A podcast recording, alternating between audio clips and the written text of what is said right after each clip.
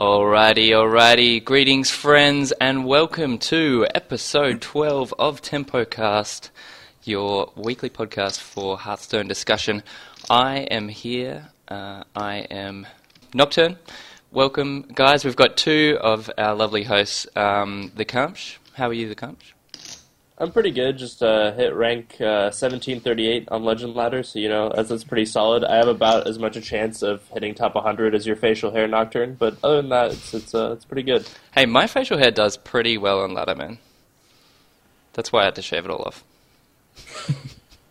It was too OP. Yeah, it was playing much better than I was, which isn't hard. And CVH, we just heard a little bit from you there. How are you, mate?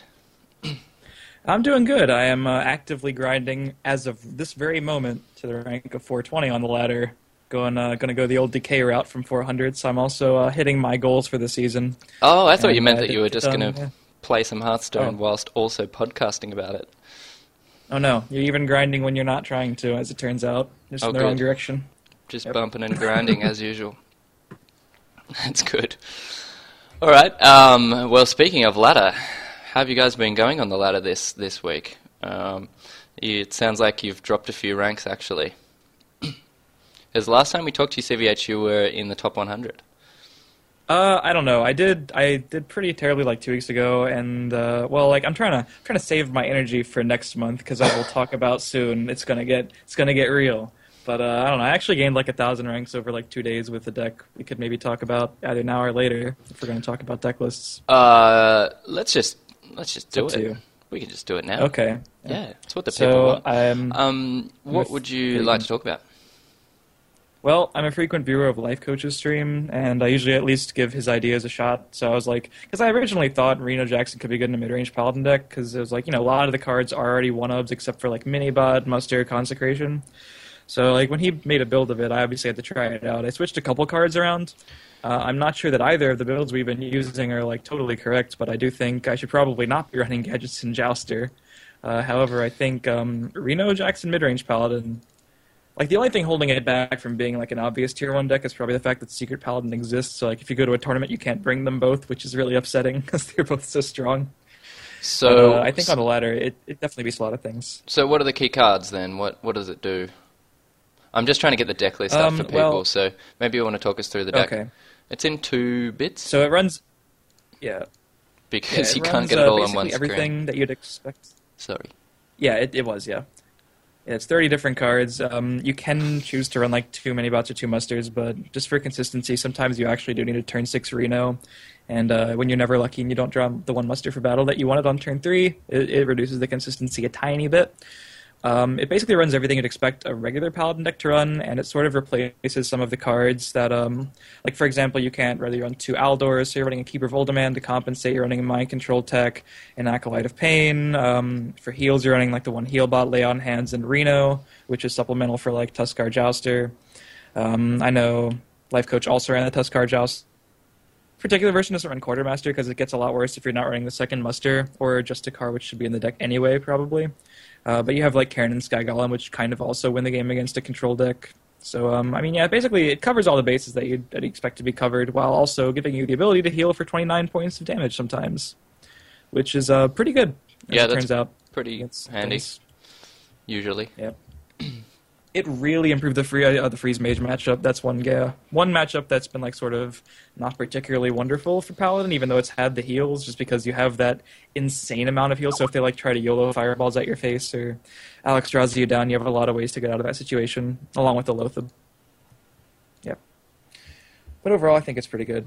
Camsh hates a couple of my card choices, as normal. Yeah. Which cards do you hate? Yeah, I think uh, I don't like uh, Cairne and Sky Golem like in conjunction. Like I think you want either Justicar or Thorson in one of those slots, if not both those cards in both of those slots. I also definitely don't like the um, I don't even remember, Gadgetzan Jouster. Is that what the card's called?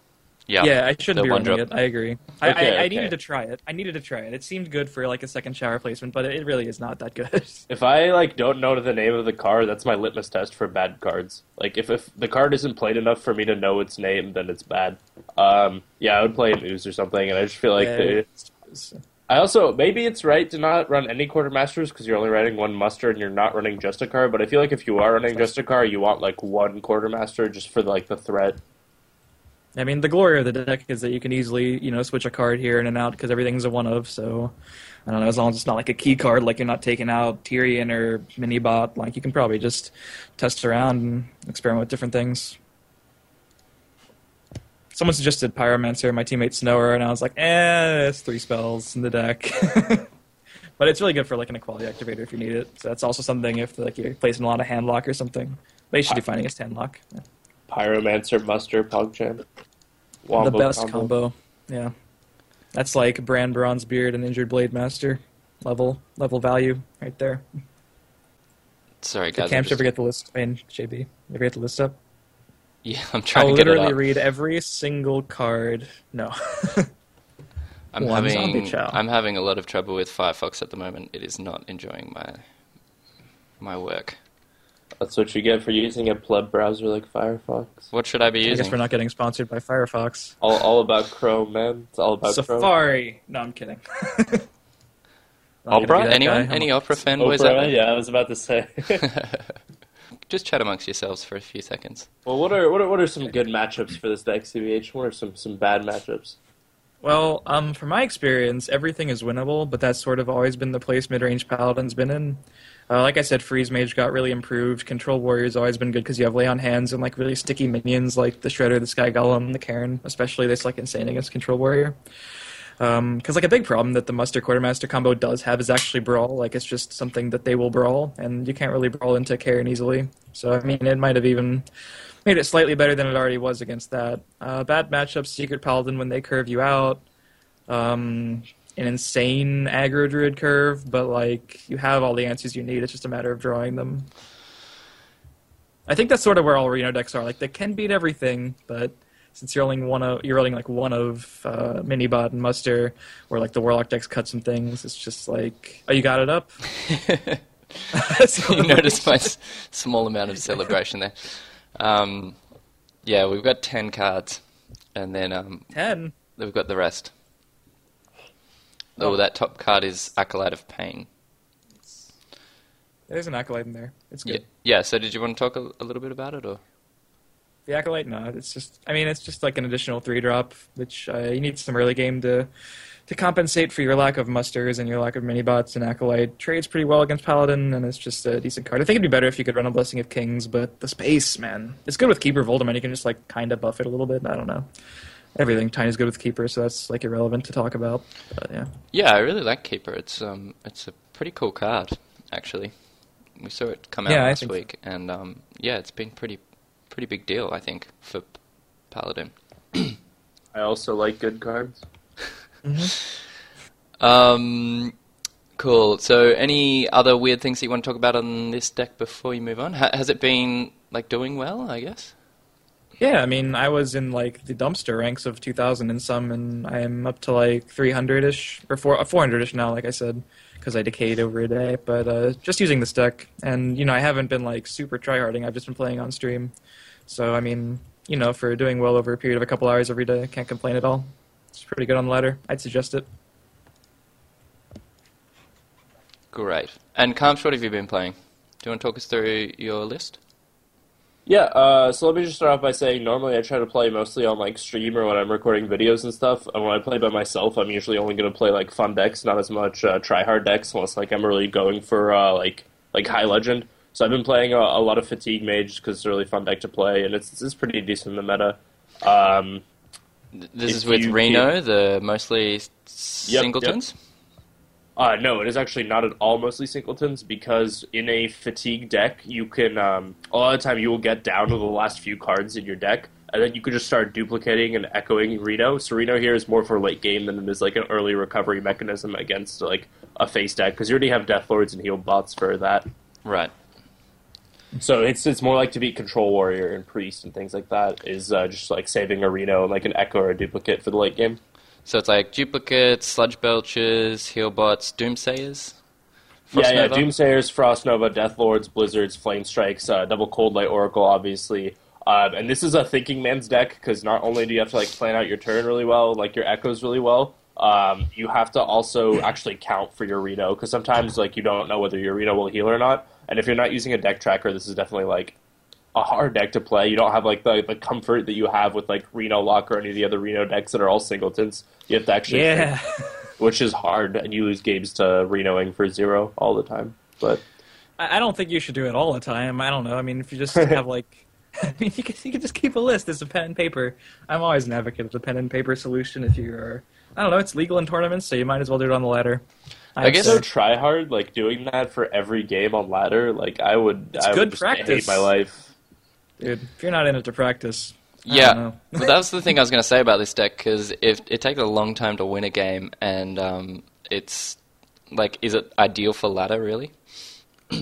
Um, I don't think it's ideal for like uh, normal ladder, like up to legend ladder, because that their quantity and speed gameplay matters a lot more. In legend, you get rewarded a lot more for like consecutive wins and higher win percentage. That's why like uh, back in was it like GVG, it was BRM when Kolento uh, hit rank one legend with fatigue mage. That was because he was like could win a high percentage of games, even though the games took a long time. So if you get really good at this deck, it can definitely be rewarding. I don't know that it's super high tier right now, but it's really fun to play. And on Legend Ladder, it's definitely like a good choice. Like you won't lose too many ranks playing it. Yeah, the thing about Legend Ladder is, like you're saying, like until you hit like top ten or twenty, you don't have to win that many games to advance. Like you can gain or lose a thousand points in five or seven games easily if you like win them all or lose them all. So like uh, up till then, you're just trying to play for speed. You can sacrifice a game here and there if you're just getting multiple games in every hour, like more so than Control Warrior or Fatigue Mage could do. But at Legend, you just kind of want the win percentage to increase, and you don't care about the time. You've already made a Legend, like you clearly have the time to grind. Yep, That's another yep. thing. So, um, w- is there anywhere you can go to get this deck list, Kamsh? Yeah, so you can go to tempostorm.com. There's actually an article up about it. Teaches you the ins and outs of the deck as well as some gameplay videos. So I would uh, I would definitely check that out. Who was doing the gameplay videos, Kamsh? Uh, I don't know some some role player. Oh. It was it was me. Oh, I, I've Okay. just I've just navigated to this website. He is. Look at him. What a babe. There we go. God, the the about a sellout right now. Kappa Pride. Um, cool. Yeah. So we've got yeah, Frost frostbolts, doomsayers, explosive sheeps, cold light oracle, one BGH. Yep, yep. Because Echo it's is really big. good. Right. Yeah, BGH is really good in the decks. It's good against, and then you always have the option, like all your tech creatures, you can always make more copies of them with echoes or duplicate. So the matchups where you need it, you can make like three BGHs and just kill all their like molten giants or whatever. So you play one blizzard and one cone of cold. Is that a particular? Yeah, so you you want additional things because sometimes you end up using Frost Nova to stall. You want more freezes for your Doomsayers. If you can like Cone of Cold to freeze all their creatures, then Doomsayer that's pretty good value because you can use Frost Nova to stall later and like clog up their board. Um, when they have a full board, Frost Nova and Blizzard are really strong.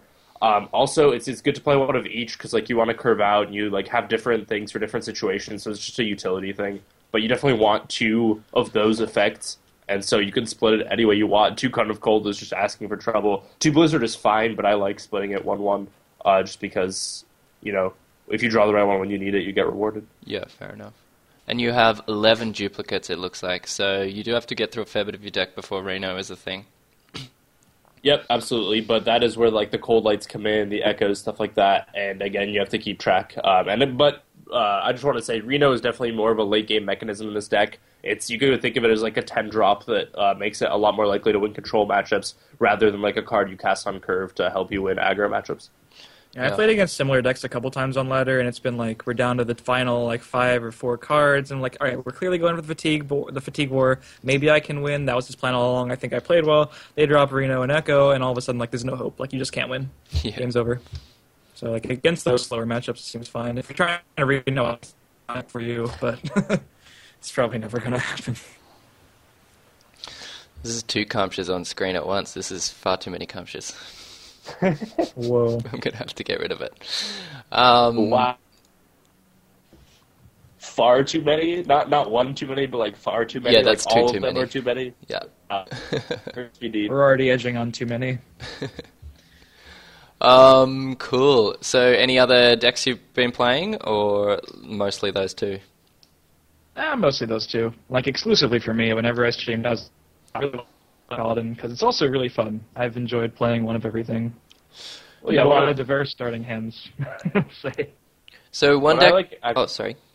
Go ahead. I was just gonna say you were asking if we play any other decks. When I like actually climb, I just play something good like Reno Lock or like Midrange Paladin, one of those things. And you can find all those decks in the Tempo Storm Meta Snapshot. Yeah, just pretty solid decks. Uh, sort of what what is required, I guess, to just sort of grind through those legend ranks. I guess. Yep. Um, one deck that maybe I want to have a chat about is a deck that Reynad played on stream the other day. Um, it was basically a face shaman list. I don't know if you guys saw it. Yep. Yeah, it's just he's plays, actually played like he played a lot of it. Right. he's actually played like three different versions of it now. He played his own version, then he fixed it up a lot, and then he played that a lot, and then he played Eloise's version. So he's gone through a lot of versions of like changing the deck to try to make it better. No, I haven't seen Eloise's version. What's that? Uh, Eloise plays like a lot of like taunts and stuff to clog up the board, like feral spirits and stuff like that. Versus Reynad's was a lot more like mech focused Yeah. Initially, and then you changed it a little bit. I think I like the rush list. Um, I think it, I think it is pretty clean. Um, the it's on the website. Um, for those of you that don't know, I think two Unbound Elemental came out, and so did two Leper Gnome for two Fel Reaver and two Piloted Shredder. So if you want to play the, that list, you can sort of just modify those cards as needed. Um, but yeah, it basically just plays like small minions, overruns the board. Um, Tunnel Trog is really good for that kind of thing. Um, Mex gets the tempo with Mex, and then finishes with Doomhammer, some combination of Doomhammer um, and bolts to the face, basically. Um, yeah, and it's good for if you're if you're looking to sort of get to legend, like if you're not legend yet. Oh, we lost Kamch. I'm, I'm here. My camera just freaked out a little bit. Okay, no worries. Um, it's one of those decks that you know it just powers through games really quickly, and um, so if you are looking to get to legend, I can sort of recommend it as something that sort of is, you know, a good way to get you there. But if you notice in the comments, like people are like, "Oh, I'm zero eight with this deck, playing casual, going face ninety percent of the time. It's a piece of shit." Um, it's uh, I it's a good deck. It's just that you have to play it properly. Um, Yeah. it's one of these things about aggro decks. Like people think that you just go face all the time and there's no skill involved, but there is because you have to like wring every last drop of damage out of every card you have. Um, it's actually you know you do make imp- important decisions. Um, the thing is that the games are over quicker, so people feel like they made less decisions. I think with aggro. Um, Yeah, one thing, um, one thing I want to add to that really quick is that like Face Hunter and a lot of other aggro decks have recovery mechanisms. Like Face Hunter has Unleash plus Juggler and like Explosive Trap and stuff, where you can fall behind on board from just going face, and then you can recover with things like that and outlast them and kill them. This deck has none of that. If you lose the board and you don't have enough damage to kill them, you just lose. Yeah. If you really can't maintaining a balance between the board and actually killing your opponent because otherwise you will just lose so many of your games. You know, go 08 like the person said or whatever. If you play this deck wrong, there's no like getting lucky. You will just lose like like 90% of your games if you're playing it wrong. Yeah, that's That being exactly. said, you also have to mulligan really aggressively for a curve because I found in playing a little bit of it that if you don't have the board early and you have like you know cards like Minibot and Muster against you, like if you lose the board that early, there's like no way to win. Like they're gonna kill everything before you get to go face with it, and you just have your spells. Yep. So you really have to like actually have something to play, or it's not going to go well. So people have people have called it, I think rightfully so, a little bit inconsistent. But like when it works, obviously it really works. I think it's like better than a coin flip, though. Like, um, I think it's Probably. Probably a pretty good deck. Um, and certainly when Reynad was playing it, um, he went from like he went top five legend. I think he went climbed to four um, with it after just having an insane series of wins. I think it, he was like fifteen or something to three. um, but yeah, so what are you mulliganing for? I guess against what decks? Do you want Mech Warp- Warper every time? I have to say so. Every time Mech Warper, every time Tunnel Trog, Some Mech kind of Warper, a mech, basically. Yeah. Yeah, just mulligan for like your creatures because your spells are going to be useless. Rock Biter you can sometimes keep if you're expecting like a Chow or a Juggler you want to clear with your face to mm-hmm. not have to use your minions, but most of the time you really just want your creatures and not your spells. Mm-hmm. It's important to get the cards in the right order. You have to use the minions first. Yeah, that's right. yeah, I You guess you to- can maybe keep a Feral Spirits too if you run the card. It's not horrible in a lot of matchups. Yeah, it's probably okay. Can protect your minions. Like if you already have they like if you have a Trog and a coin, it's insane. Yeah, that's true. That's true. Um, yeah. Okay, so um, w- another deck that I've been playing. Oh wow, look at this! This is a new and innovative deck list. Um, Secret Paladin. Um, Oh, yes, I've been playing a fair bit of that um, just to sort of climb in the last couple of days because I finally got serious and started grinding. Um, yeah, I only put it up here because it's slightly different to some lists I've seen. They're running Consecration and True Silver Champion, and I don't run either of those. I don't like it. Um, I think Consecration, um, you're usually behind when you have to play it, um, and like you play it on, at four mana, and then they just play a five drop or a four drop, um, and you're still behind. So I really don't think it helps you catch up that much. and uh, yeah, I don't like True Silver Paladin either. Uh, True Silver, what is it? Champion. Silver Champion. champion. It's That's yeah, that's what it's is. Okay. the name of true silver champion. Yeah. Um, so yeah, the only card I'd, I'd maybe change for that is play the Keeper of Uldaman. I think is pretty good. I might swap out a Blessing for a Keeper. CVH, do you uh, do you approve of this blasphemy, or are you fully against everything you said, like like me? Well, I mean, I can see not running two true silvers and secret paladin. Because if you're running like the cog hammer, but like he's running two cog hammers over the one true silver, I don't know. I think important in a lot of situations.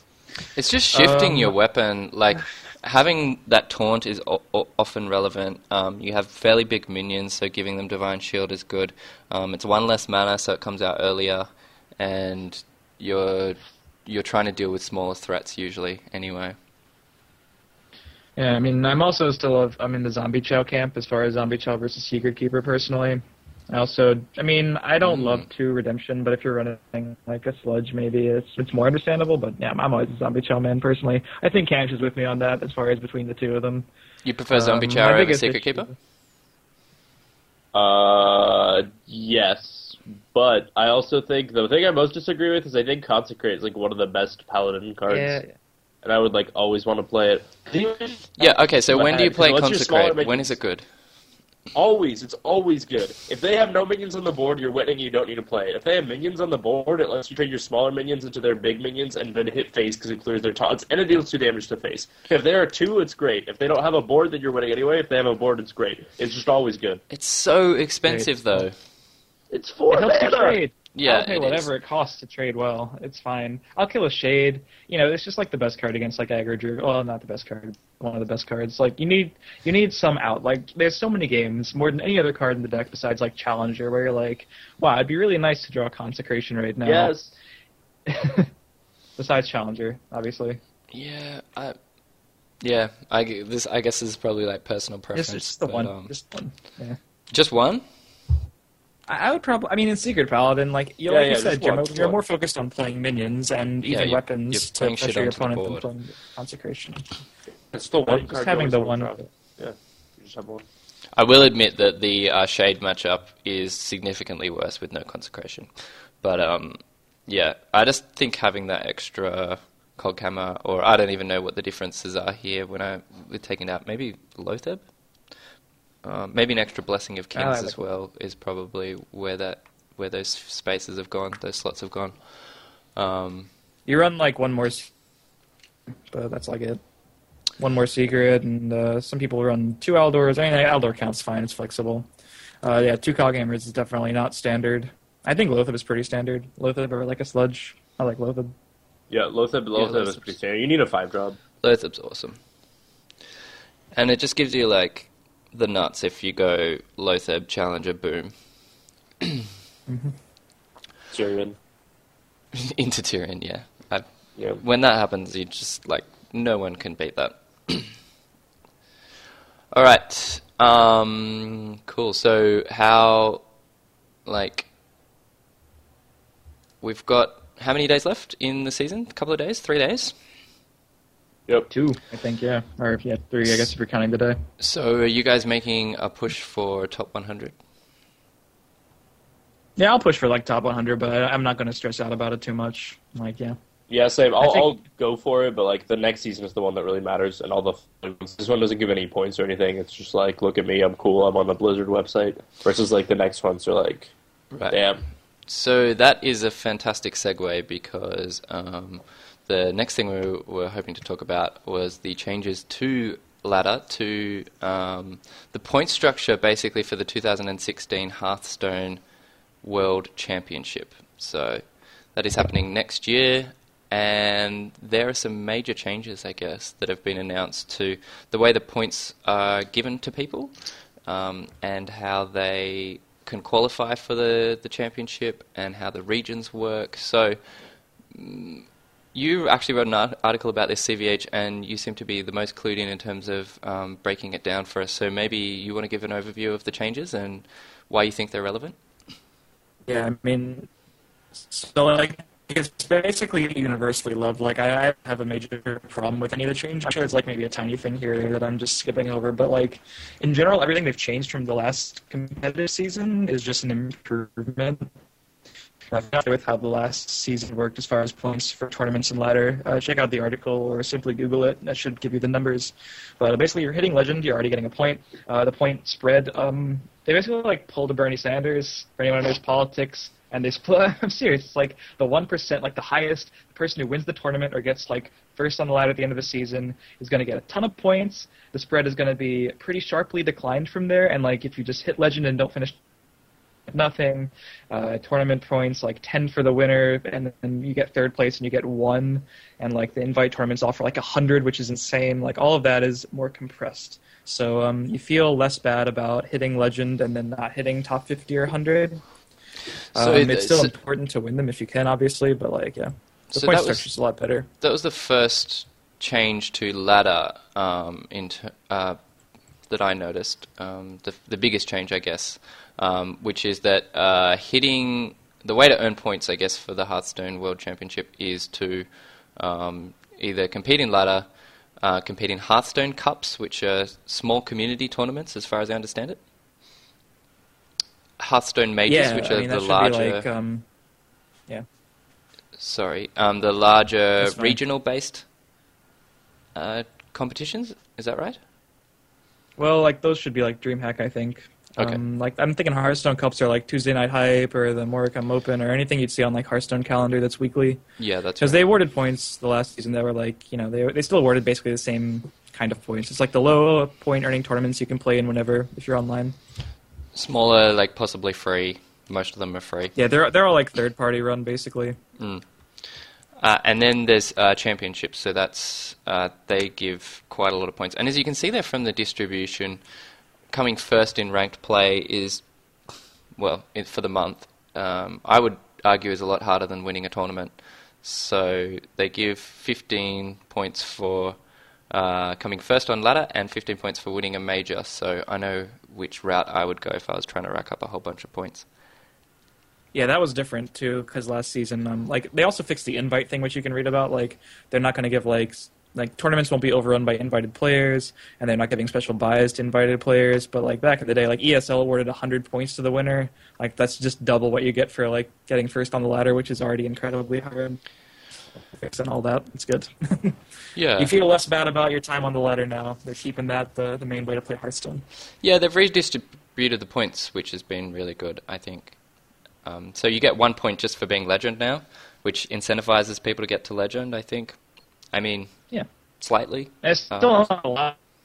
Like if you're grinding the last day and you happen to drop to 200, you're not like completely demoralized. That's right. It's You just- still you get still something, get something. out of it. Um, and then there's yeah, it's 51st to 100th is five points, 26th to 50th eight points, 11th to 25th ten points, second to 10th 12 points. So there's actually coming. If you come in the top 10, that's pretty good because they're not really making much of a distinction there. Um, you don't get robbed if you come, you know, eighth as opposed like they're not doing first to fifth or and sixth to tenth.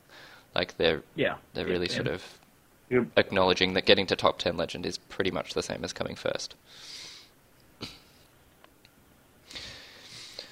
Um, Camch, any thoughts? You like it? Yeah, I, I mean, I love it. I think it's good. I think one thing worth noting is that um, giving one point to each legend player or whatever only makes a difference if you're like already top tier.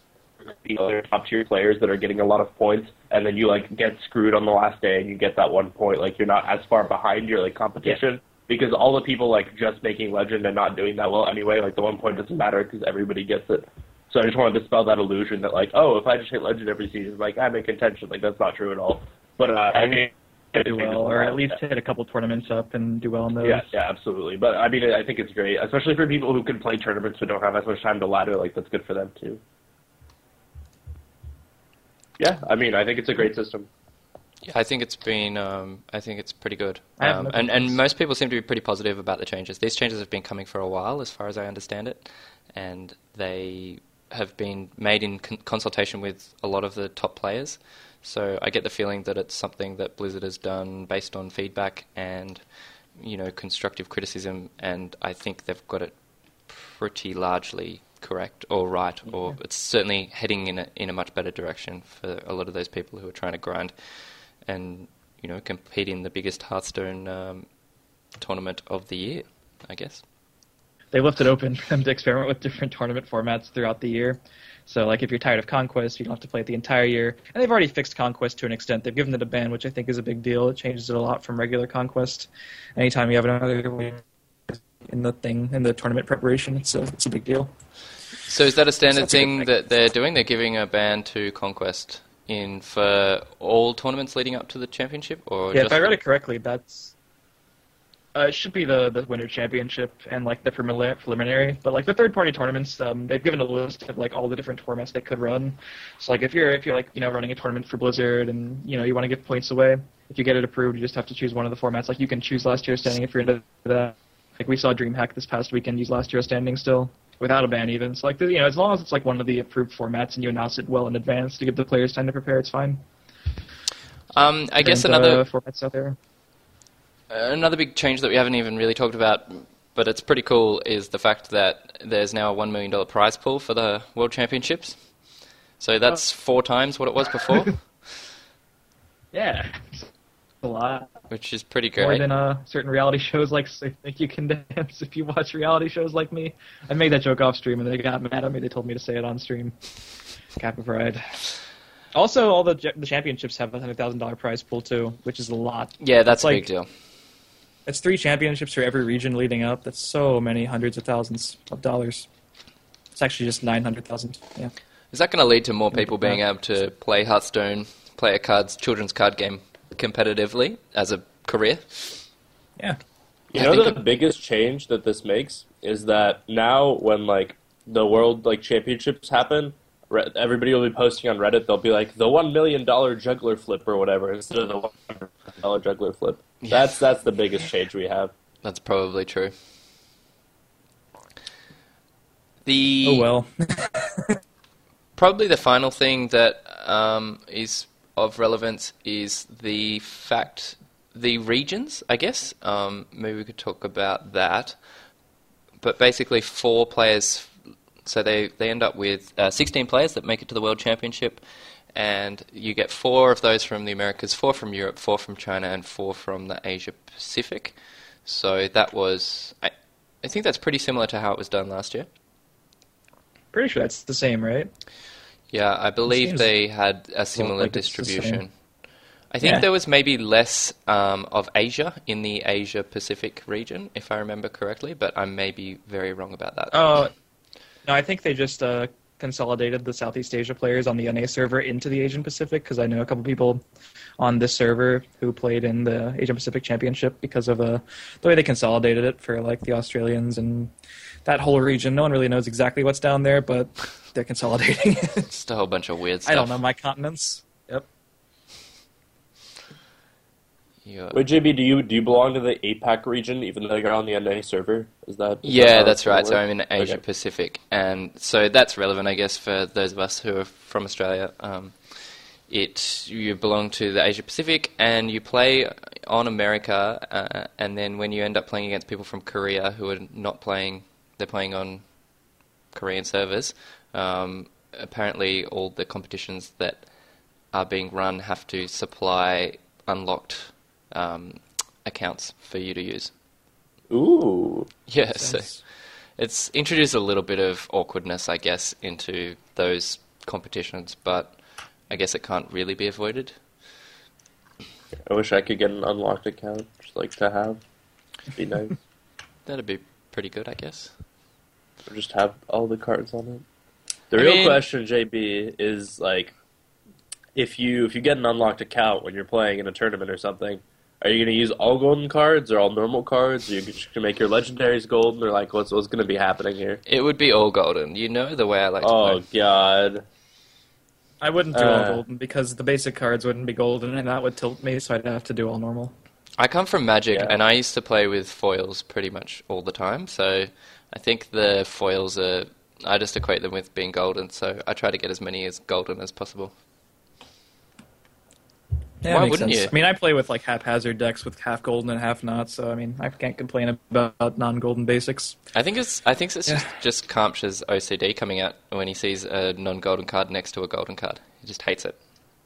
No, it's just because you guys are role players. If it's just like if you have all golden cards and you're like you have too much money and you're a role player, if they're like mismatched, then you're just like trying way too hard to be a role player. But if they're all normal, then like you know we can root for you. Then you're you're oh just Oh like God. us. You're just another pleb. I think you're putting way too much That's- thought into how you you look on ladder, based Yep. on your golden non-golden cards. He's It overthinking matters all of his so- opponents. Yeah. Like, all right, come on, Kunch. I pulled a golden Aviana. We quickly we quickly realized the card was a gimmick, and then I was like, well, I pulled a gold mysterious challenger. Kind of want to craft another one of those, so I made the right choice. I disenchanted the horrible gold legendary, made like the best golden epic in the game. Am I a role player, or am I just trying to use my uh, dust efficiently here? Like, You know what you on. do there? You you dust both those cards and you use that dust to craft normal versions of those cards. There's a reason golden legendaries give you enough dust to craft a normal legendary. That's so you can dust it and craft a non-golden version of it when you open a golden legendary. I don't, I don't think that's the intent. Uh, okay. I- I don't think that makes much sense, but anyway. That's like getting twenty dollars and then handing it back to someone and being like, "Can I just have ten dollars change, please?" And then doing that again and then saying, "Can I have five dollars change, please?" Because No, that's like you getting a it's like $20 trading bill. down. No, no, you don't understand. It's like getting a twenty dollar bill that says I'm a role player if I keep this on it, and then like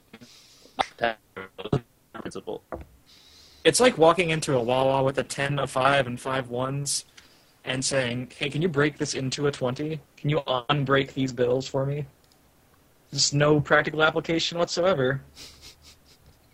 Your guys' analogies are bad. Let's move on. You're just role players. I'm going to stick by that.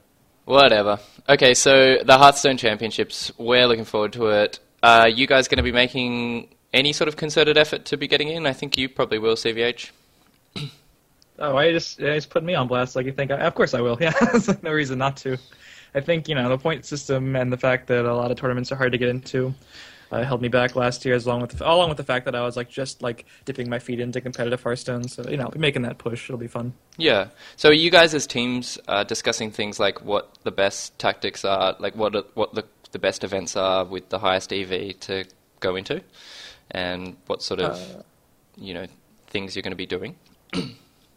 Yeah, kind of. I mean, like as far as getting the points, I think everyone's sort of in the same boat unless you're getting invited to um, uh, whatever there is to get invited to. But um, like you know, we all have the same tournaments on like Hearthstone calendar, or wherever you find them that are, are like running the weekly cups. So I think you just have to figure out what formats those are as soon as possible and uh, do well. Hoping the ESL series also gets announced soon, so we figure out exactly how they're running that because I think that'll be a good opportunity to get some points, as well as qualify for the ESL Legendary Series. Yeah. So just out of interest, what tournaments do you guys play? I know sometime I know Kamps you've mentioned before you play in a collegiate uh, competition. Yeah, yeah. I I played the uh, the collegiate league just because like you know I'm in college and stuff. So like I I won't have as much time as CVH possibly to make like uh, an effort, but I'm still definitely gonna make an effort.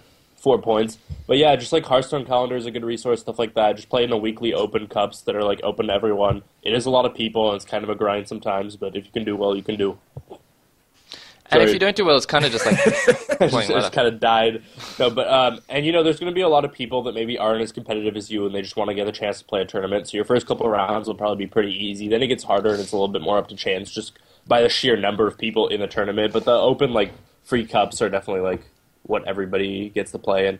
And like ESL qualifiers and hopefully ESL and like I know CVH was saying he was going to try to go to DreamHack and stuff like that.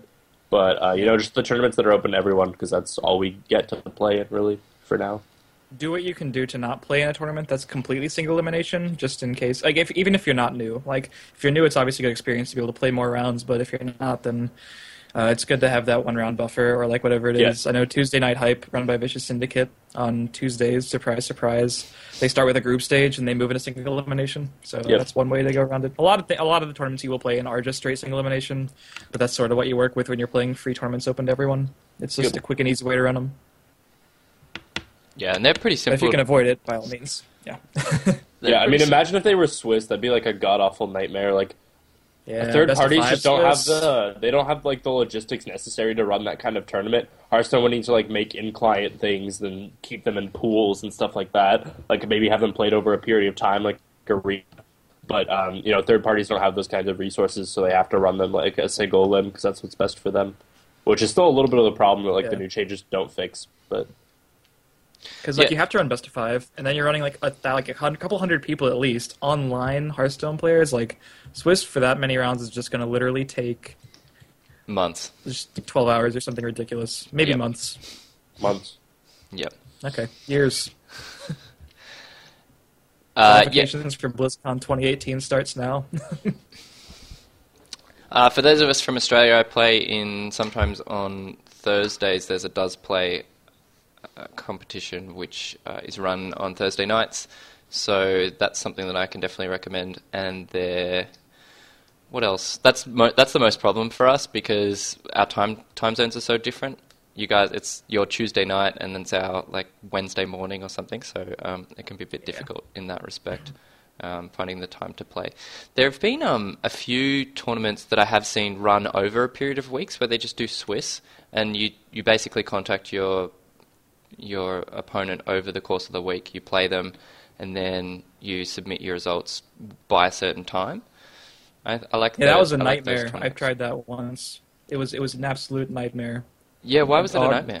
God, it was a god awful, horribly run nightmare. Someone just reported the round wrong, and no admin ever responded to me. That happened once. Right. They just they emailed you for your rounds two weeks in a row, and they just didn't email us the next week. And I was like, well, I guess it's delayed again because it had been before. And I just got a default loss. It was just the worst. There were like Right. two thousand people. No one enjoyed it. Well, that sounds like poor organization instead of Yeah. uh, like a It- poor, a- a bad format. I mean, the format itself is probably fine, but you have to be prepared to run it. Like, if you're going to run something like that with like multiple thousands of people, um, yeah, I'm waiting to see someone who's like actually prepared to do that. I hope someone's up to the challenge because it, it's in theory it was like a dream come true, and then it was just awful, just Yeah. terrible. Uh, if anyone wants to read an article about those changes to um, competitive players, as I said, CVH did write an article about it. It's free and on the Tempo Storm website. I thought it was a really good breakdown of the actual things that matter. Um, so we just talked about it then, and the the announcement itself. Even I thought the announcement was a little bit confusing. I had to read it like two or three times just to make sense of it, um, to actually actually understand what it was they were saying and what was different and I think this article has really uh, broken it down well. So, um, go and have a look there if you want it explained for the layperson. Yeah, that's what I do. Are you are you calling our viewers lay people? How dare you? I would like to lay people. anyway, so that's that. We've got um, Tempo Storm website, which you should go to, and um, have a look. Sell out. So, what else are we talking about? We have done a little. That's that's kind of my job, isn't it? Uh, we've done a by little. the way. We've done it. I'm so hungover today, so um, you guys can just stop it with the sass.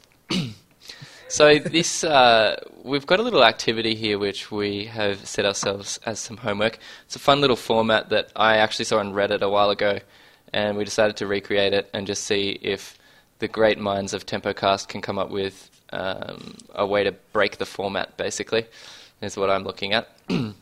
And the format is very simple. It's uh, you have three cards, you have a three card deck, You start with all three cards in your hand, so they can be unique or duplicates, except for legendaries, of course. Uh, you draw a card each turn, so you have no cards in your deck, and you draw a card each turn but take no fatigue. So I just say that because it's relevant if you can get cards back into your deck that you will be drawing a card per turn. But otherwise, it doesn't matter. So you have all 3 cards in your in your hand. You have your hero power, and you have to kill your opponent. So what's the best deck? Do not start with me. All right, all right, Doctor. Let's start. You versus me. Okay, so my uh, oh, we should probably mention the bans. Uh, we banned Gang Up and Reno because we found that both of them were OPOP. So I chose Paladin because I think it's got the best hero power for this um, format, and I took Equality, mm, Muster for Battle, and Quartermaster.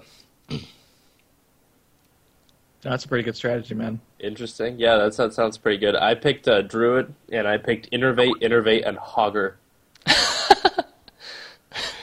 Okay, Because if people if people aren't playing like AOE, which they're not expected to, right? Because you only have three cards, they're not expecting like a swarm strategy. On coin, it's either turn one or off coin, turn two Hogger, and then he just starts making dudes. And eventually, you can just trade the dudes off and make more dudes, and you'll just overwhelm their cards. okay. So let's see how your hero this. power to like ping off. Yeah. Okay. Okay. Let's let's see how this plays out. So I would, uh, if I go first, I would pass, and then you. And then I would innervate, innervate, coin Hogger. Okay, Yeah, I feel like that just wins, right? no, it Hogger doesn't to because then I just. Ooh, maybe it does. Yeah, I think that just wins.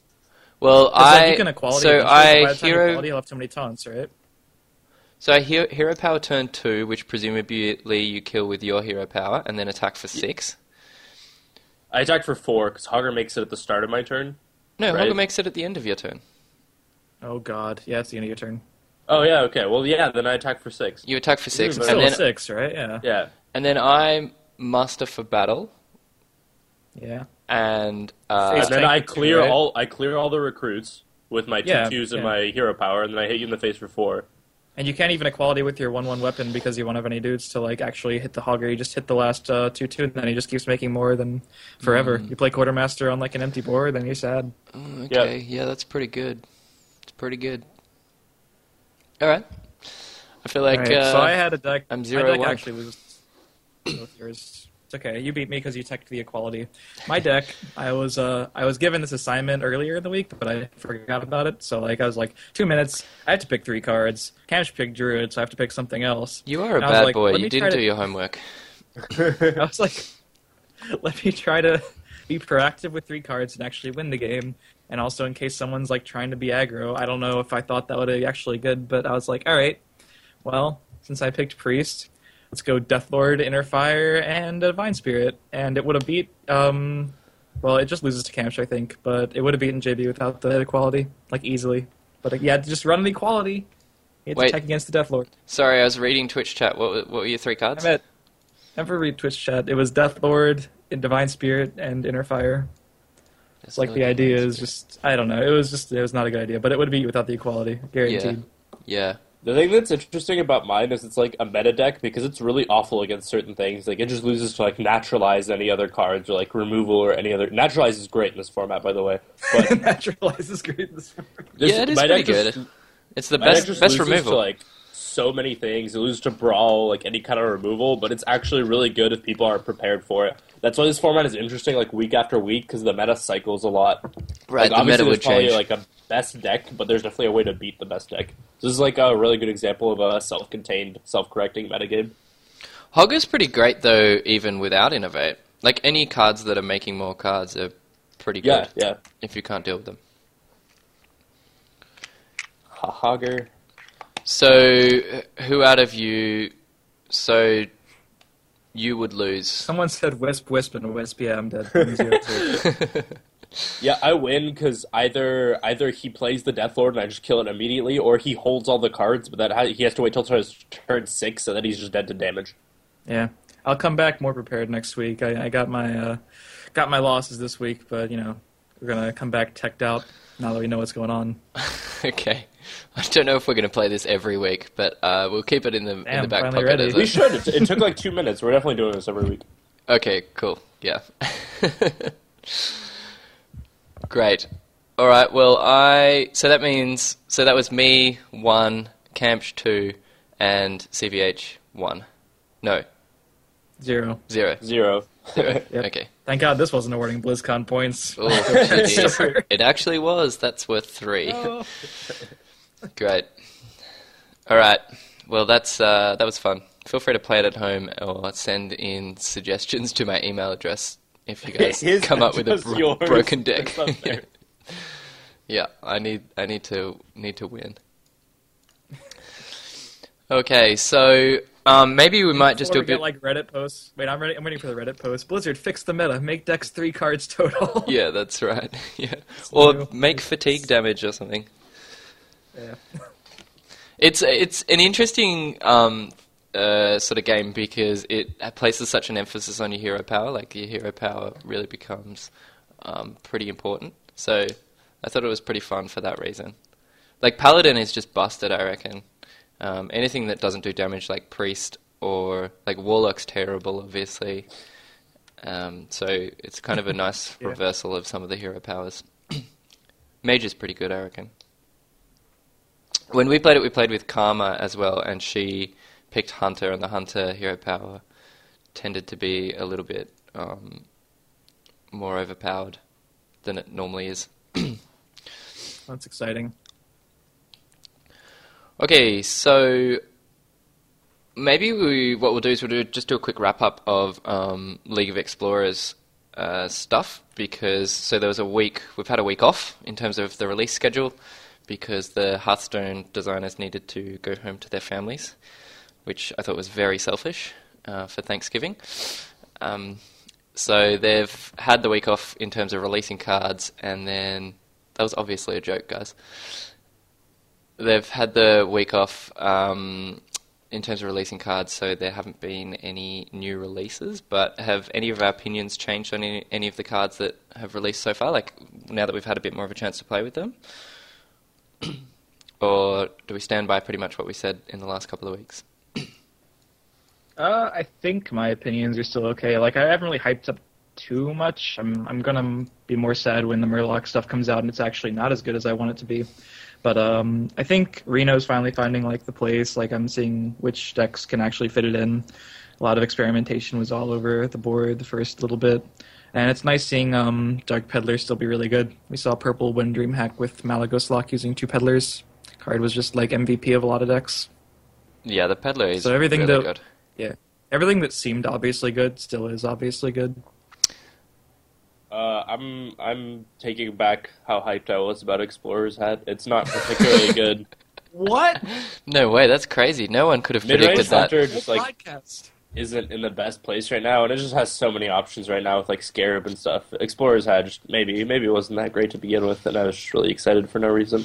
Yeah, I, But, um, I think you got super excited about Explorer's Hat because you were playing it in a good mid-range Hunter shell, which is a good deck, and you like you can win with that deck with 28 cards. So the two no, extra no, cards. No, the hat the hat was good. The hat was good. The the deck is bad right now, but the hat is still good. Never Mm. mind. The hat is still great. Wait, so you've just done a you could literally put a wisp in that deck and like Yeah, and a it'd you still could be put good. You could put a you could put Hat a is a wisp that that never dies. It's two mana Dreadsteed. Oh my That is God. That is what hat is. It's two mana Dreadsteed. that you have to keep paying for every turn. Two mana Dreadsteed. That is not a minion, and you have to pay for it every turn. You can you can make minions somehow. the the inspired dude that makes squires or something. Hogger. Well, we'll get there. So The basically, if I can summarize, you just said I've completely changed about Explorer's Hat. I don't think it's good anymore. And then I agreed with you and said it was never good. And then you were like, "No, wait, I take it back. It's actually really good." Well, I was convinced that I was wrong about it, and then you started saying it was good, and that just made me think it was bad. No, wait, you started saying it was bad. No, I said it was me think bad. good. Yeah, exactly. Because I just the opposite of what you say is so often true. I think your Um, instincts are usually on point, but this is not one of those times. I think if you're playing like Shaman and you Nexus champion Saraad into it, you're kind of happy that your totems are a little better forever. Like that's one class that actually makes dudes. but, but once make Sir boots. Finley comes out, you can look for Shaman Hero exactly. Power. You, you actually probably don't look for Paladin because Shaman what? Hero You're- Power, but Oh, I mean, I just assume. Sir Finley and put hats on things. Anyway, um, I would say Reno is like better than people initially thought, um, and then Brann is like average to what, maybe even below expectations, but still a fine card. Yeah, I I thought it was going to be okay, and it's pretty okay. Like only certain decks actually want to play it, and I don't think it's good enough to where you build around it. Like we saw it kind of happen. People tried to build around it with Shaman, then people were like, you know what? I'd rather do instead of building around Brann's Brawn Beard is just hit my opponent in the face a lot and kill them early. Yeah. Yep. I know I'm already getting a bit sick of Unearth Raptor Rogue. Oh, I love that deck. Mm, yeah, it's fine. I think Raptor's so cool. I just feel like egg into uh, Raptor is so gross. I just feel bad every time it gets played against me. I think mean, that deck deck is itself, more like a it's- it's- gimmick deck. Like it's it's fine and it's probably like tier two, but people are less excited about it now. We're seeing it less, and I think it'll just sort of fade out. Yeah, I'm not losing to it much. I just don't like it. Yeah, I don't know. It just feels crap. I mean, maybe it'll can't really get worse. Not that I'm saying it's the worst deck ever, but like it's probably just going to get better eventually. And it's nice to have Rogue. I mean, we love combo decks, but it's nice to give them another option for potential good ladder play. Yes, we all love combo decks. Definitely. I mean, yep. apparently Blizzard does not, but that's fair. No, it's they it's nerfed the one that needed to be. Yeah, it's fine. They just they just had to nerf all the cool cards because they hate fun. Patron's still um, partially a combo deck. Not in that really. your, a lot of your turns require more than two cards, which is a rarity in Hearthstone nowadays. Usually, you're just playing the card that costs the mana that you have, and in Patron, you have to not do that sometimes. A lot of the time. Mm, I'm actually Mickey. really Yeah, right. I'm really split because I want them to not have us have a maximum hand size, but then like Coldlights wouldn't work in fatigue decks. So it's like it's really it's really hard. I like They- that. they should- I like that mechanic. I think it's good. Yeah, ten cards is a lot. That's a third of your deck, man. If you need more than that, I don't know what to tell you. I want to draw my whole deck. Yeah, Thaurissan and get even more OP as well. Yeah. Handlock players who just started the deck wouldn't be punished when they're playing on the ladder and Life Tap up to eleven. You know it's Yeah, really it's easy a- to tell how you have 10 cards in hand is because the last card lines up with the slash in your health or in your mana co- crystals. Just letting you all know. That's a that's a tip for you. Uh, another tip is I've always uh, just counted. Yeah, Yeah. Uh, ju- you could just count, and I forget who said this, but your brain, I think maybe Reynad even talked about this in stream, your brain separates things into groups of three usually. It can't handle more than that, so you just group them into groups of three in your mind and then count the cards. It's really easy that way. Because if you try grouping them into like five or just counting them all at once, it's really hard. Your brain isn't designed to do that. But if you group them, then it's really easy. Um, that's why like numbers are like like phone numbers are grouped three, three, four because it's easier for us to remember them that way than if they were just a lump of digits. You Or at least in America, they're that way. I don't know what it is. Wait, in no, no, they, they split them into three because like it's an area code first, and then it's three and four because it's just the middle of the number seven. Like you can't split it into three point five because then you just have half of a four. Right, right. But like part of the reason they put dashes in and it's not just a lump of digits is because it's easier to remember. oh yeah, it's like yeah, it's like Yeah, it's reading a chunking. paragraph, but like Yeah. Has, it has like one le- one or two letters split around. Like your brain still reads it because it sees it all at once, and that's if you're trying to actually get like the specifics out of something like the numbers it is, then that's not good. And new handlock players would still try to coin Mountain Giant and be horribly disappointed, so they'll they'll still get punished one way or another. Yeah, It's that's enough. true. I'm just surprised that you get phone numbers, Kamsh. Wow. Um, yeah. So the the yeah, that's drawing cards. Cool. We have. Have you guys been uh, making any shells for Sir Finley or any of the cards coming out next week? No, I've been too busy not getting phone numbers. uh, I, don't think Sir Finley is a card that needs a shell. I think you just jam it in every deck because it's just awesome. I don't know if every deck, I'm gonna jam it in every deck, but like, war, every class wants Warlock's hero power, and Warlock eventually doesn't want Warlock's hero power. So I think Sir Finley definitely has a place in every deck. My Murloc Shaman deck definitely wants the Hunter hero power. Yeah. I'm pretty sure. Well, that or Warlock. I'll take Warlock, but I want Hunter. And my idea for a shell is Murloc, and uh, kind of do the mech thing, where that's how you build mech mage. Is you type in mech and you put all the good ones in, Yeah. and then you put in Everyfin is Awesome, and uh, you're pretty much okay then. Yep. I think that's basically how you build it, right? Well, you Like want it's like Murlocs. spells. Like you probably want crackles. Do you though? Do you Yes. really want you know spells? what's just a thirty creature deck? You know how awful that would be. You would have Maybe that some amount of burn, I imagine, surely. Yeah, yeah. You want like There are crackles, maybe a lava burst, bolt, Doomhammer, maybe Rockbiter. No, that card is really expensive. I don't. I, I don't know. Like you run maybe an Earthshock. Like the mid-range paladin deck I was talking about earlier runs literally three spells, and Well, that's a wouldn't Reno list. Yeah, And so it's paladin. They have like spell-like creatures. Murlocs doesn't have that. They're literally just creatures above other creatures. You don't have like silences or keeper of Uldaman or like Aldor Peacekeeper. You literally just have like like I know we're, creatures we're with playing for the short game. We're playing for the short game. This is like the other aggro paladins, except instead of well, like the spells are Everyfin is Awesome. That's all you need, man. That's like Savage Roar. That's my Savage Roar. Right, but would you rather have like an extra Murloc and win on board an extra one percent of the time, or have like a Crackle and like be able to win almost every game where they like clear your board? Alright, well, it might have to run like a crackle or a two, maybe maybe like two crackles, two Everyfin, and like an Earthshock or two. Yeah, yeah, that sounds a lot But better. outs- outside of that, like five or six spells, is everything's gonna be creatures. It's like yeah, it's like what obvious. Mech plays, right? It's like two Yeah. Frostbolt, two Fireball, and maybe like a Portal sometimes, or two Portals. I like portals, but if you don't, if, I don't like portals and secrets usually. But yeah, you just you just decide Oh, like yeah, what the best couple spells are. Yeah, then you run them. Can you imagine? I think Shaman needs secrets, man. I think it needs to be able to abuse Mad Scientist to be good. Whatever, it's underpowered. It's probably just not okay. Yeah, is that going to happen flavor wise? Probably not. No. I knew you would say that, you role player, but yeah, no.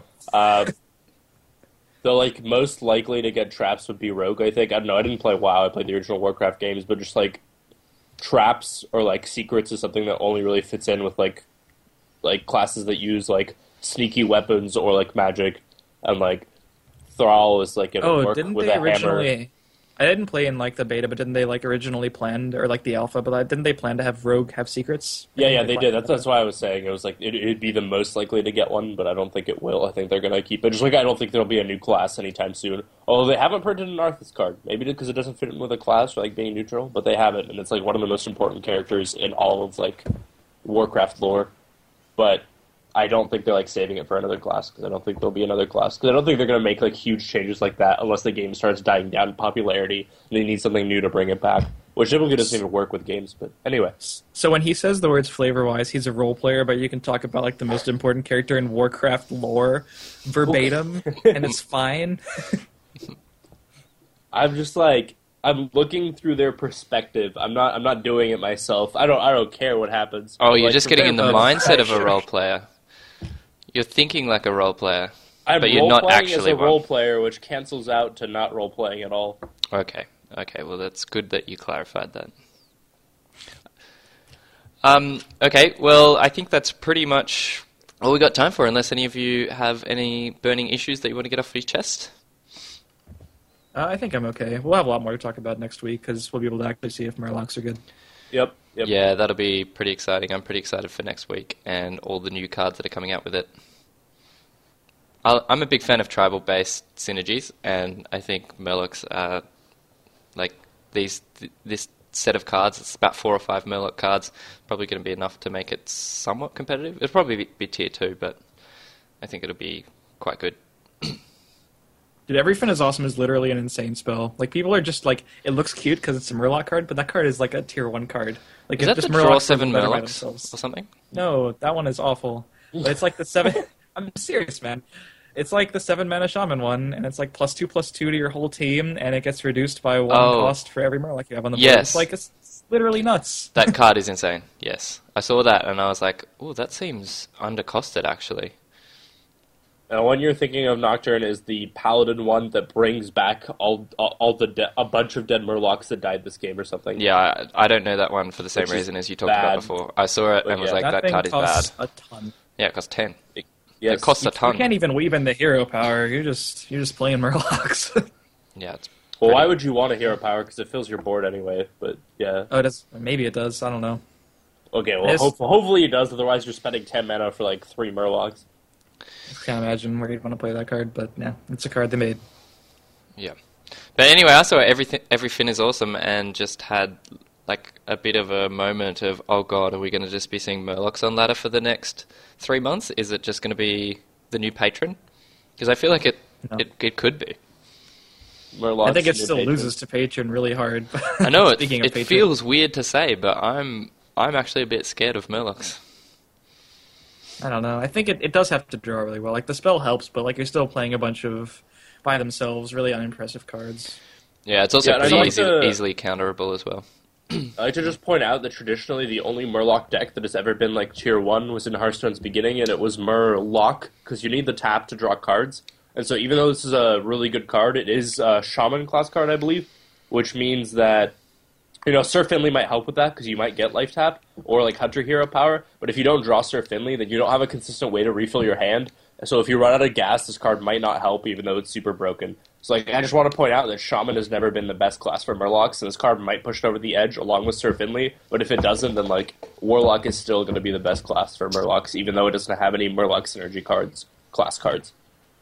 Like if you're not going to win by turn five when you just nut curve into Murlocs and Everyfin is awesome, then I think you do need to draw Sir Finley or like you're probably going to lose. But that's okay. That's kind of the nature of the deck. Yeah. Or are you are you deck will planning on CVH? Are you planning on playing the like two five that whenever a Murloc dies, draw a card? It seems good. Like you know, we haven't really had an opportunity to play it because Shaman just you know, you, why would you play Murloc Shaman? And now we finally have a reason. Couple- I guess a reason and a half because Sir Finley is good too. But like I don't know, it seems fine. You get overloaded, but it's two five, which isn't terrible. And you you kind of have to trade to some things, like taunts. Might as well draw while you're doing it. It's also really resilient to board clears, like Consecration. It's a 2 5. That's hard to deal with. So they can clear everything else, then you just draw three. It's nuts.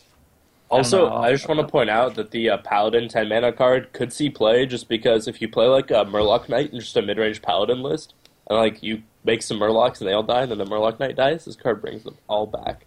So you don't Oh even my have to be like a a low, low cost deck. of 10 mana. It's just like value, but it's value. Paladin runs out of cards a lot. This is just like value. It's like a like a four for one sometimes. That's Hmm. value. That's Four for value. one.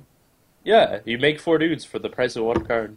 and none of Make them four have dudes that you already they don't affect the board the turn you do it. Well, Well, if you get old Warrior. Murk-Eye, it might, or Bluegill. Mm, maybe. yeah. That- Mm. Yeah. It's value. I don't think value matters in Hearthstone as much as tempo. Throwing that out there. Are If you, they are were you all saying like that uh, Tempo Storm is better than Team Value Town? Is that is that what we're saying? Because I, I agree. Tempo Storm's the best. Tempo Storm is the real team, so I think you've taken it one step too far. All right. Well, uh, we'll be back the same time next week. Uh, we might quickly turn it over to Twitch chat. There's not a whole bunch of you around at the moment, so, but if you want to ask us a question, now is your time to do so. Um, ask us about any of the decks we've talked about, any of our advice for um, Legend. I know Kamch does a, Kamch and CVH both do coaching services, so they are pretty good at what they do, um, and you might want to organise a session with them or something like that. You can ask, um, well, pretty much whatever you want. So um, far away, and maybe while we're doing that, thirteen rating.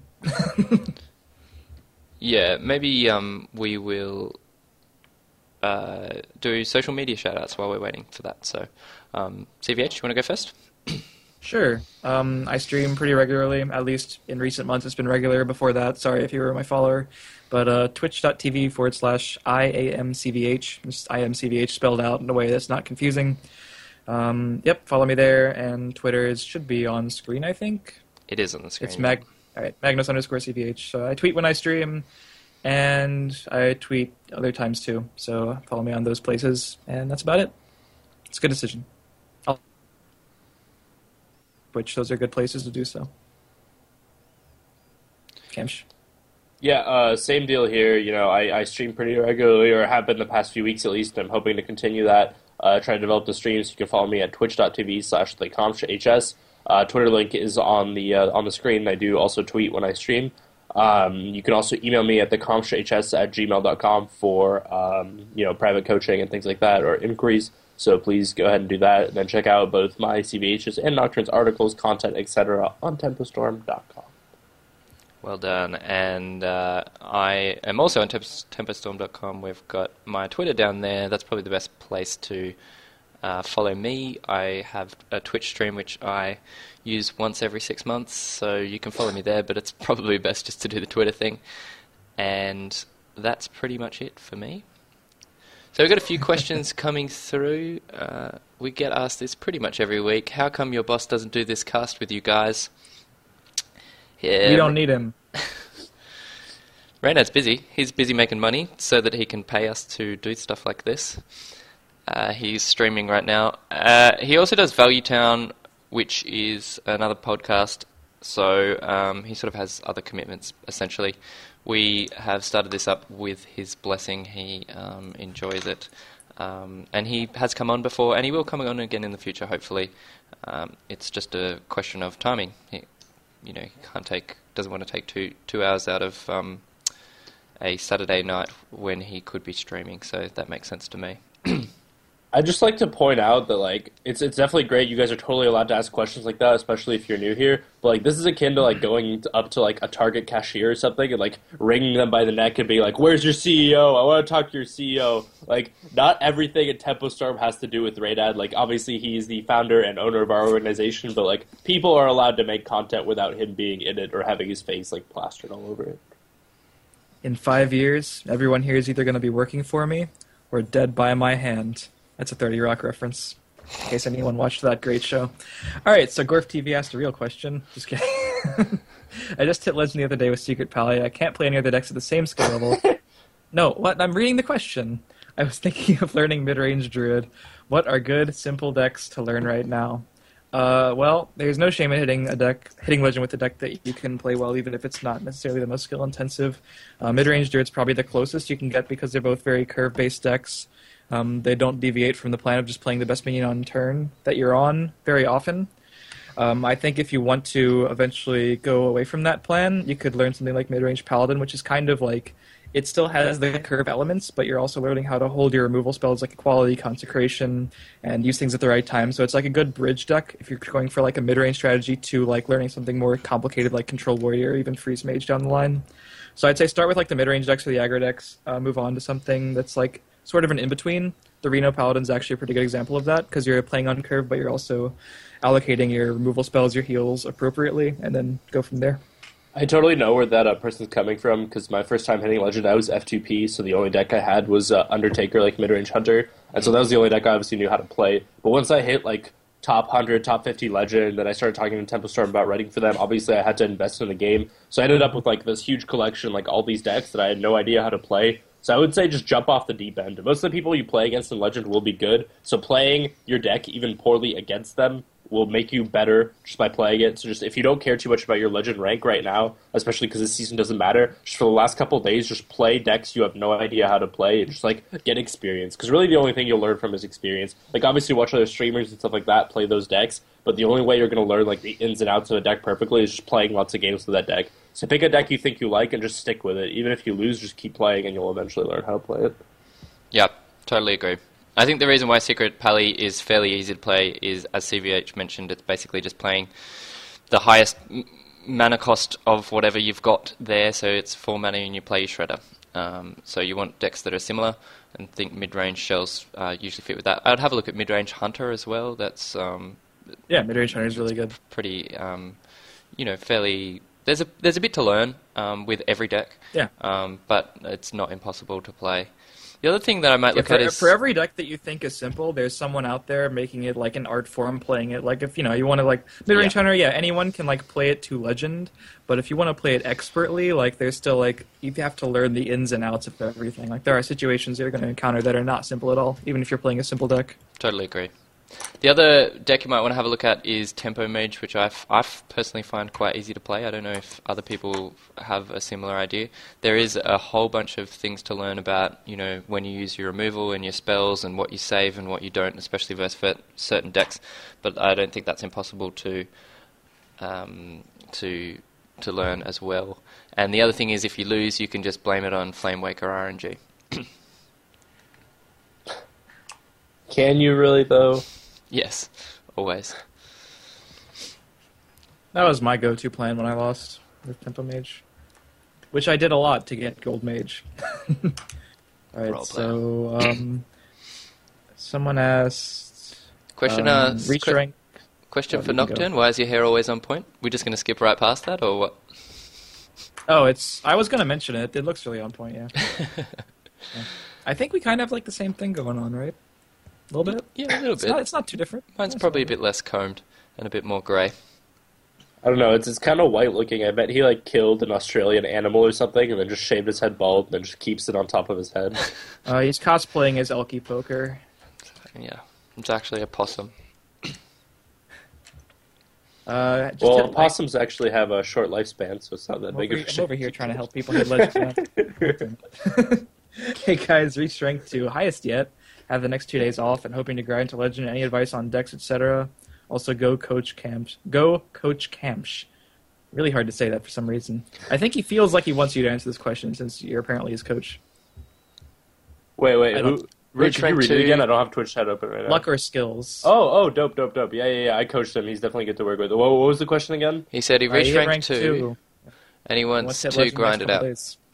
Oh, uh, well, if you hit rank two, you're basically there, right? Just keep playing more games. Um, you know, uh, just stick with the decks that you're comfortable with. Uh, you have to really believe in the deck. That's my one, number one tip for hitting legend from like a high rank. If you don't believe in the deck, if you don't have confidence in it, Cards. no, shut up. Not like that at all. But if you don't have confidence in the deck, you're more likely to misplay or get nervous or make mistakes. You have to like to pick a net deck that you're good at and play it because if you pick a deck that you know makes legend, then you know you can make legend with it because you're already ranked two, which is already good. You've already like won a lot of games. So just play lots, um, play a deck you're comfortable with and believe in, and just grind it out. And you can get there. Like believe in yourself. If you hit rank two, you can hit legend in like a day or like an hour. If- like you got this. You got Yeah, this, if, man. if you're I hitting a stalemate, definitely take a break. Do not let yourself get too tilted, because a lot of it is just the run goods. Like if you run into bad matchups and bad RNG for a few games, it happens. You're probably just not going to advance.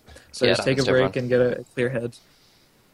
Rank three to legend in one like like in a couple hour period, and I've also gone from like rank one with three stars to rank three in a couple hour period. It's just a lot of it's outside circumstances, and like the only thing you can do is just not let it affect you too negatively when it's bad. But that's the other thing about um, your final push to legend is don't play like don't play when you're losing. I guess like don't go don't go until. Yeah. Don't feel like don't expect to uh, win every game and go from rank three to uh, legend in you know an hour or so. If you if you do lose, don't get discouraged, um, and also try to sort of manage that as well. If you need to have a break, can't then go remember- and have a break. It's more important That's to true. go and have a break than it is to lose two games and then get really frustrated. That's like my Someone wrote an article about it. They were like, "Oh, sorry, you just when you're losing, it's really hard to stop playing, but that's when you just stop playing, and when you're winning, like you just want to keep going and ride the momentum." I don't know if you were talking about me, but I did actually write two articles about this. But basically, my like you. My second biggest tip is that you always want to feel like you want to play more Hearthstone. Like if you're like doing something in the kitchen or something, you just want to like run up and play more games. If you feel like you want to play more ladder games, that those are the games you're going to be winning. If you feel like it's a chore, then leave until you want to play again. Um, I don't know how many people like take naps or things like that, but sleeping usually resets like the feeling of loss versus like wanting to play again. So that's a good thing. Uh, going for a run usually resets the feeling for me. But basically, you want that mental reset from being tired of the game to wanting to play again. Um, what cards do you take into Control Warrior for Secret Pally? I don't play much Control Warrior. Does anyone want to take this? Uh, if you're taking anything, which I don't think you need to, I think you just need to like. It's a very draw dependent matchup. You need to draw your early game removal. You need to have your BGH and have Avenge hit the uh, the challenger, and you need to have like brawls. But if you're taking anything, I would probably take the monkey just because you want some solid mid game play. You want monkey that's on three. not a tech card. four. That card is insane. Yeah, No, I think that's getting card. played pretty regularly now in Control Warrior. Yeah, I would. I would take the monkey. I would take more monkeys. No, I've seen a my point is I think People- they're they're in the list anyway. They're not. They're not in the list. They might be in a list, but they're not in the list. All right, we're reading different lists then, I guess. I mean, I would say like you have the tools to beat the deck, but like if you get tempoed out by an insane curve, it's No. more of a matter of actually drawing your answers because you already have all the ones you need. I would say if anything, like maybe a silence, which is generally good across the board. Generally, like I mean, if you're playing a lot of secret paladin and like hunters, silence is fine. I don't, I don't think it's going to change the matchup too much, but I think it's a general good card in the matchup that you're talking about. Nocturne, I'll have you know, CVH is on a like competitive Hearthstone team, and he wanted to play the monkey in one of his decks, and they called him a lunatic, and they thought he was crazy. So Dude, spoiling my strategies because guess who's not listening to his teammates? This guy. Good. anyway, the the monkey is not like I would not recommend playing two of the monkey in all your warrior decks. I wouldn't even recommend playing one, unless you Well, have not like all a really the warrior aggro- decks. You don't play it in Patron. I don't think. Even in like you Control could. Warrior, I don't know. Bash just seems better, but like I would if you're playing a lot of aggressive decks, play one or two copies of the monkey, and then you're good to go. Yeah. Okay, so yeah, we got sidetracked a little bit there, but basically, not too much teching required. It's basically how you p- play the matchup, if I'm hearing you right. Yep, yep, And your draws as well. There's a little bit of luck in there, as there is in every single game of Hearthstone. yep. How much does Reynad pay you guys? Uh, that we're not So going to answer that. Um, Enough. But there, you know, everyone gets paid f- to make content for Tempo Storm. So if you write for us, there is a um, fee, and I'm happy to tell people how much that is. It's um, forty to sixty dollars for a, an, an article, so it pays well.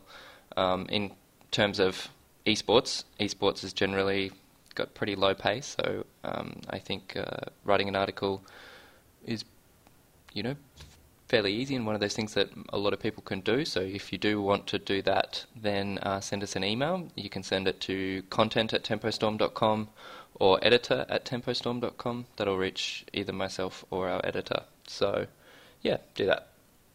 And just like as a side note to that question, like a lot of us have like other jobs, like JB or like CVH is part of another team does coaching. I make a lot of my other revenue from coaching and stuff as well, and hopefully eventually from my stream. And I'm also like a student part time, so this isn't like our, our full time job or whatever. You I'm could say. also a freelance musician in the area and a certified personal trainer, which many people don't know. So if you need fitness advice, I'm technically qualified to give that to you. technically go. qualified, just brimming I don't with confidence. yeah. I, I, I got the certification. I don't technically use it right now because I'm on the music and esports plan right now. But also, I want to paraphrase another question. It was pretty good. Um, and my chat reloaded, so I'm going to just paraphrase. Do you think Blizzard will make more answers to aggro decks like Reno Jackson? Which begs the question is Reno like an answer to aggro decks? Is Uh, it really doing yes. that much to stop aggro?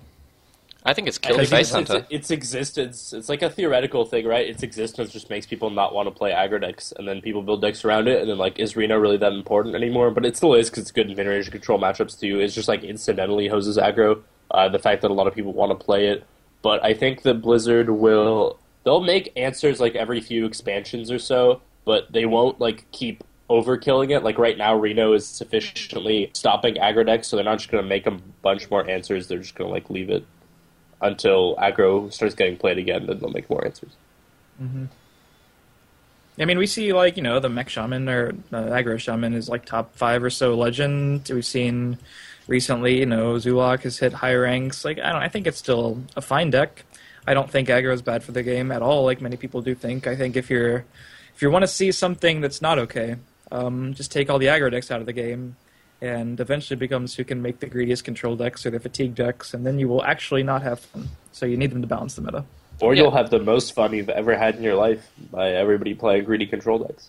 I guarantee you will not. Some people, the people that like those kind of games, I, Yeah. yeah, I usually find they're not much fun at parties. yeah. I have lots of fun at parties. I just sit and play Hearthstone in a corner, and like a girl comes up and asks me to dance, and I'm like, "Sorry, ladder."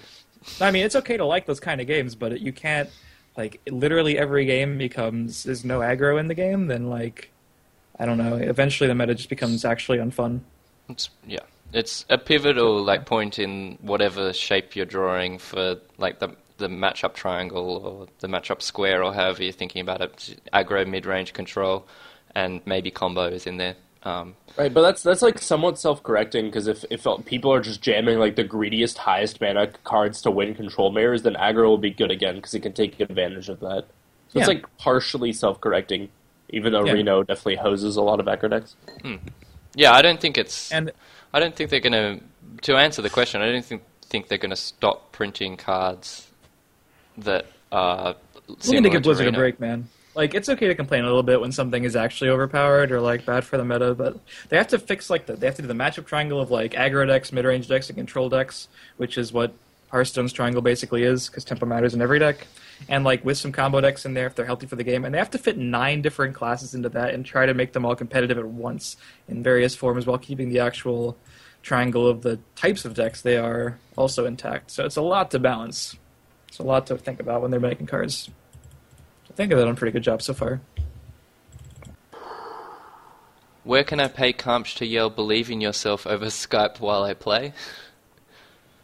Uh, contact me at comshhs at gmail.com, and since that doesn't sound super difficult, like I can ladder during that, I'll make sure to give you a very reduced rate, if not for free.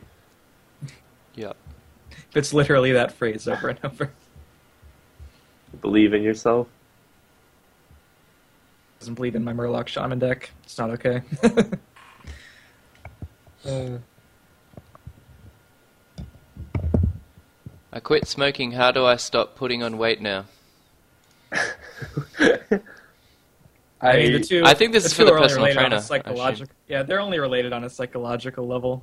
It's just like you know, you, you stop one bad habit, and it doesn't seem like food's an addiction, but like it, it can fill a void, and that void is your stomach. you have to not let it do that. Give him, give him some exercises, CVH. You're a certified personal trainer. Cardio is the most important thing for people trying to lose weight, man. It sounds really boring because it kind of is sometimes, but that's what it is. Just cardio, cardio and diet. Those are the two most important things. We're just trying to lose weight. Just spend all your money on Hearthstone, then you can't buy food. That's, that's usually my strategy. Yep, that also works. But then you're only eating ramen, and ramen's not particularly good for you. Ramen is great. Look at look at my healthy pale skin tone. Yeah, you can be thin and healthy, unhealthy just as well as you can be, yeah, large and unhealthy. Play Hearthstone at the gym, and don't let yourself stop at the gym until you um, Hit get like a rank goal. Yeah, hit legend or, or get 12 wins in arena. Just, uh, just don't let your dreams be dreams. Yourself, literally. Wow. Dank. Yeah, see, two of us can get on that motivational speech train.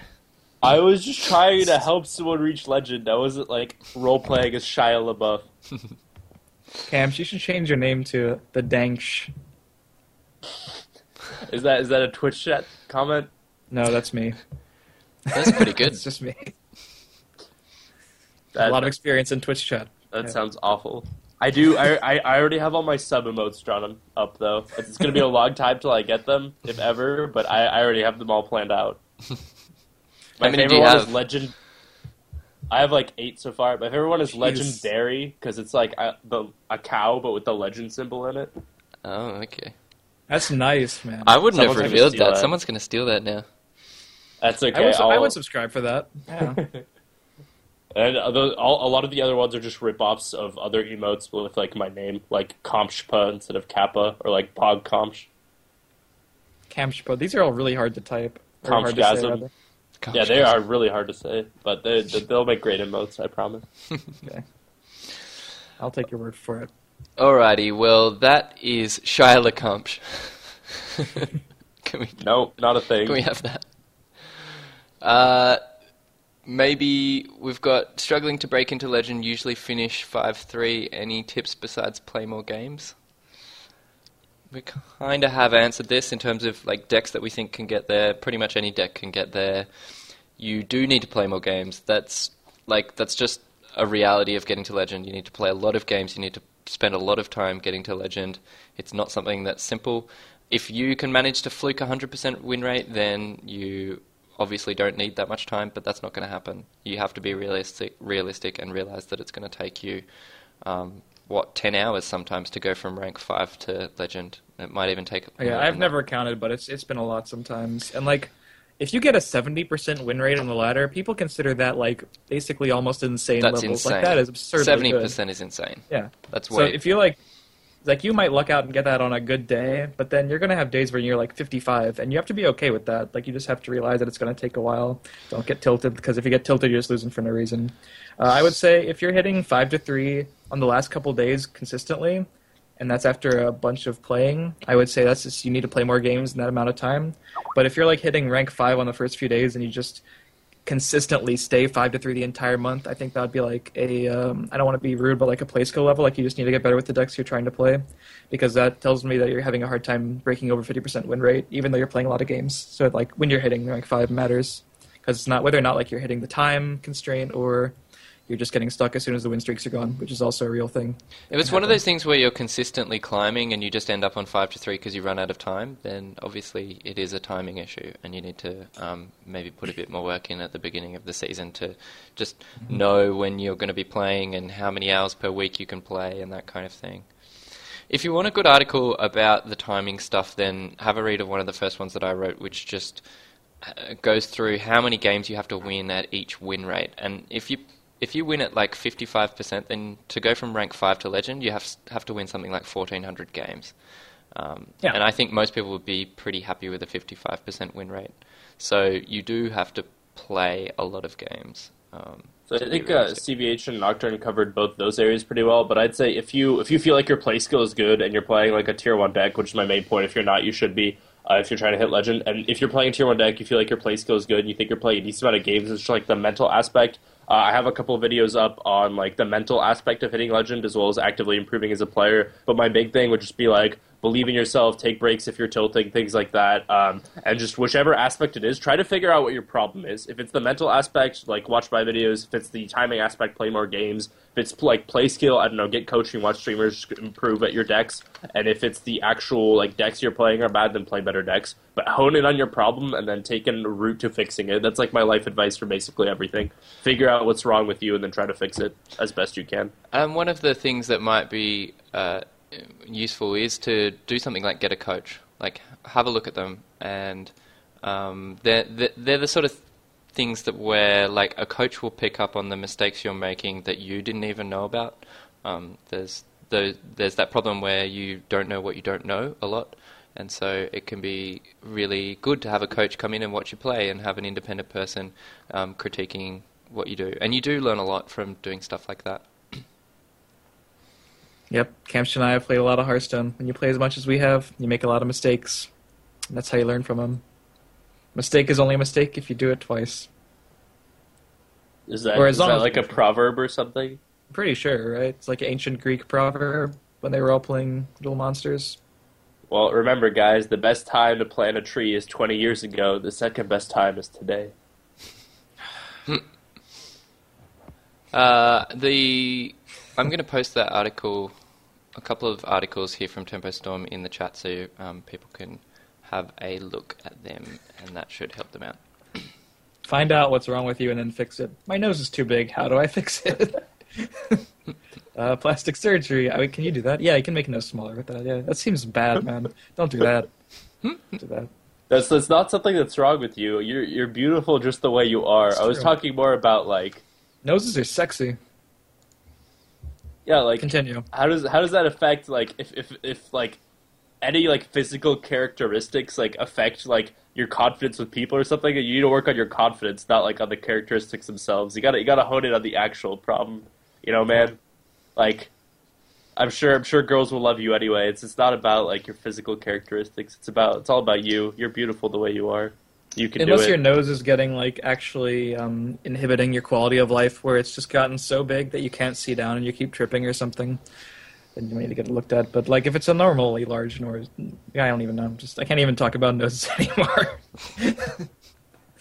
All right, well, that is obviously that is obviously a great high point to end the episode on. So I think we might do that. Uh, thank you very much for all your questions. We will be back at the same time next week. So that's 9 p.m. EST. Uh, it is 1 p.m. AEST, so that's Australian Down Under time, if uh, anyone uses that. Um, and yeah, so we'll be back next week with the same people doing similar stuff, and it'll we'll be talking about the latest wing of um, Murlocs. the yeah other cards. the Murloc wing, which we're all looking forward to. So thanks, guys, and until then, stay legendary.